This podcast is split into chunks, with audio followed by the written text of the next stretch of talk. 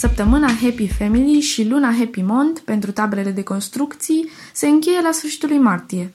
Avem câteva surprize pentru cei care se înscriu în această perioadă. Până atunci vă lăsăm o povestioară. Nico este trainer ematico și anul trecut a avut parte de niște experiențe interesante.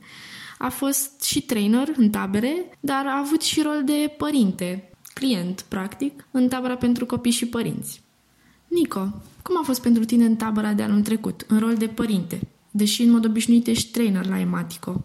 Ca părinte în tabără uh-huh. a fost foarte relaxant. Relaxant pe de-o parte că nu mai ai grija mâncării, că nu mai ai grija activităților, ce să faci cu copiii, să nu se plictisească, să erau acolo trainerii cu diverse provocări.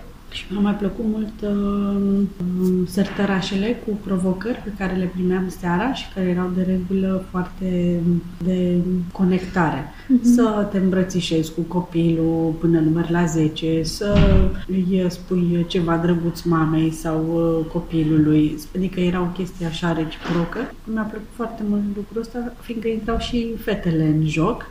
Și am văzut că și la ceilalți părinți intrau în joc și le plăcea chestia asta de Adică am văzut până și tătici emoționați de chestia asta și m-a, m-a impresionat așa că, da, asta a fost așa, să zic, o revelație pentru mine, că încă în societatea noastră tăticii sunt uh, dute și muncește și mămica trebuie să stea cu copil.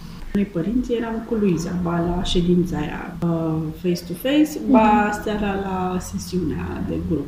Și uh, acolo puteai să mai auzi tot felul de exemple despre fiecare. Alea mi se pun foarte um, insightful. Păi vedeai și pe alți părinți că trec prin aceleași temeri, provocări, belele uh-huh. și toți dăm înainte.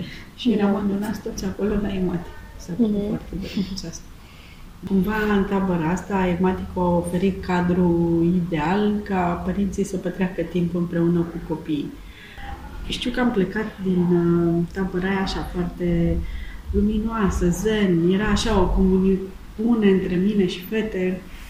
Era prima oară când conduceam la drum lung, ne-am întors împreună, adică mă simțeam așa ca o echipă cu ele. Și cred că și ele cu mine, că nu mai țipau o mașină, spuneau cu cuvinte, ce mai nevoie.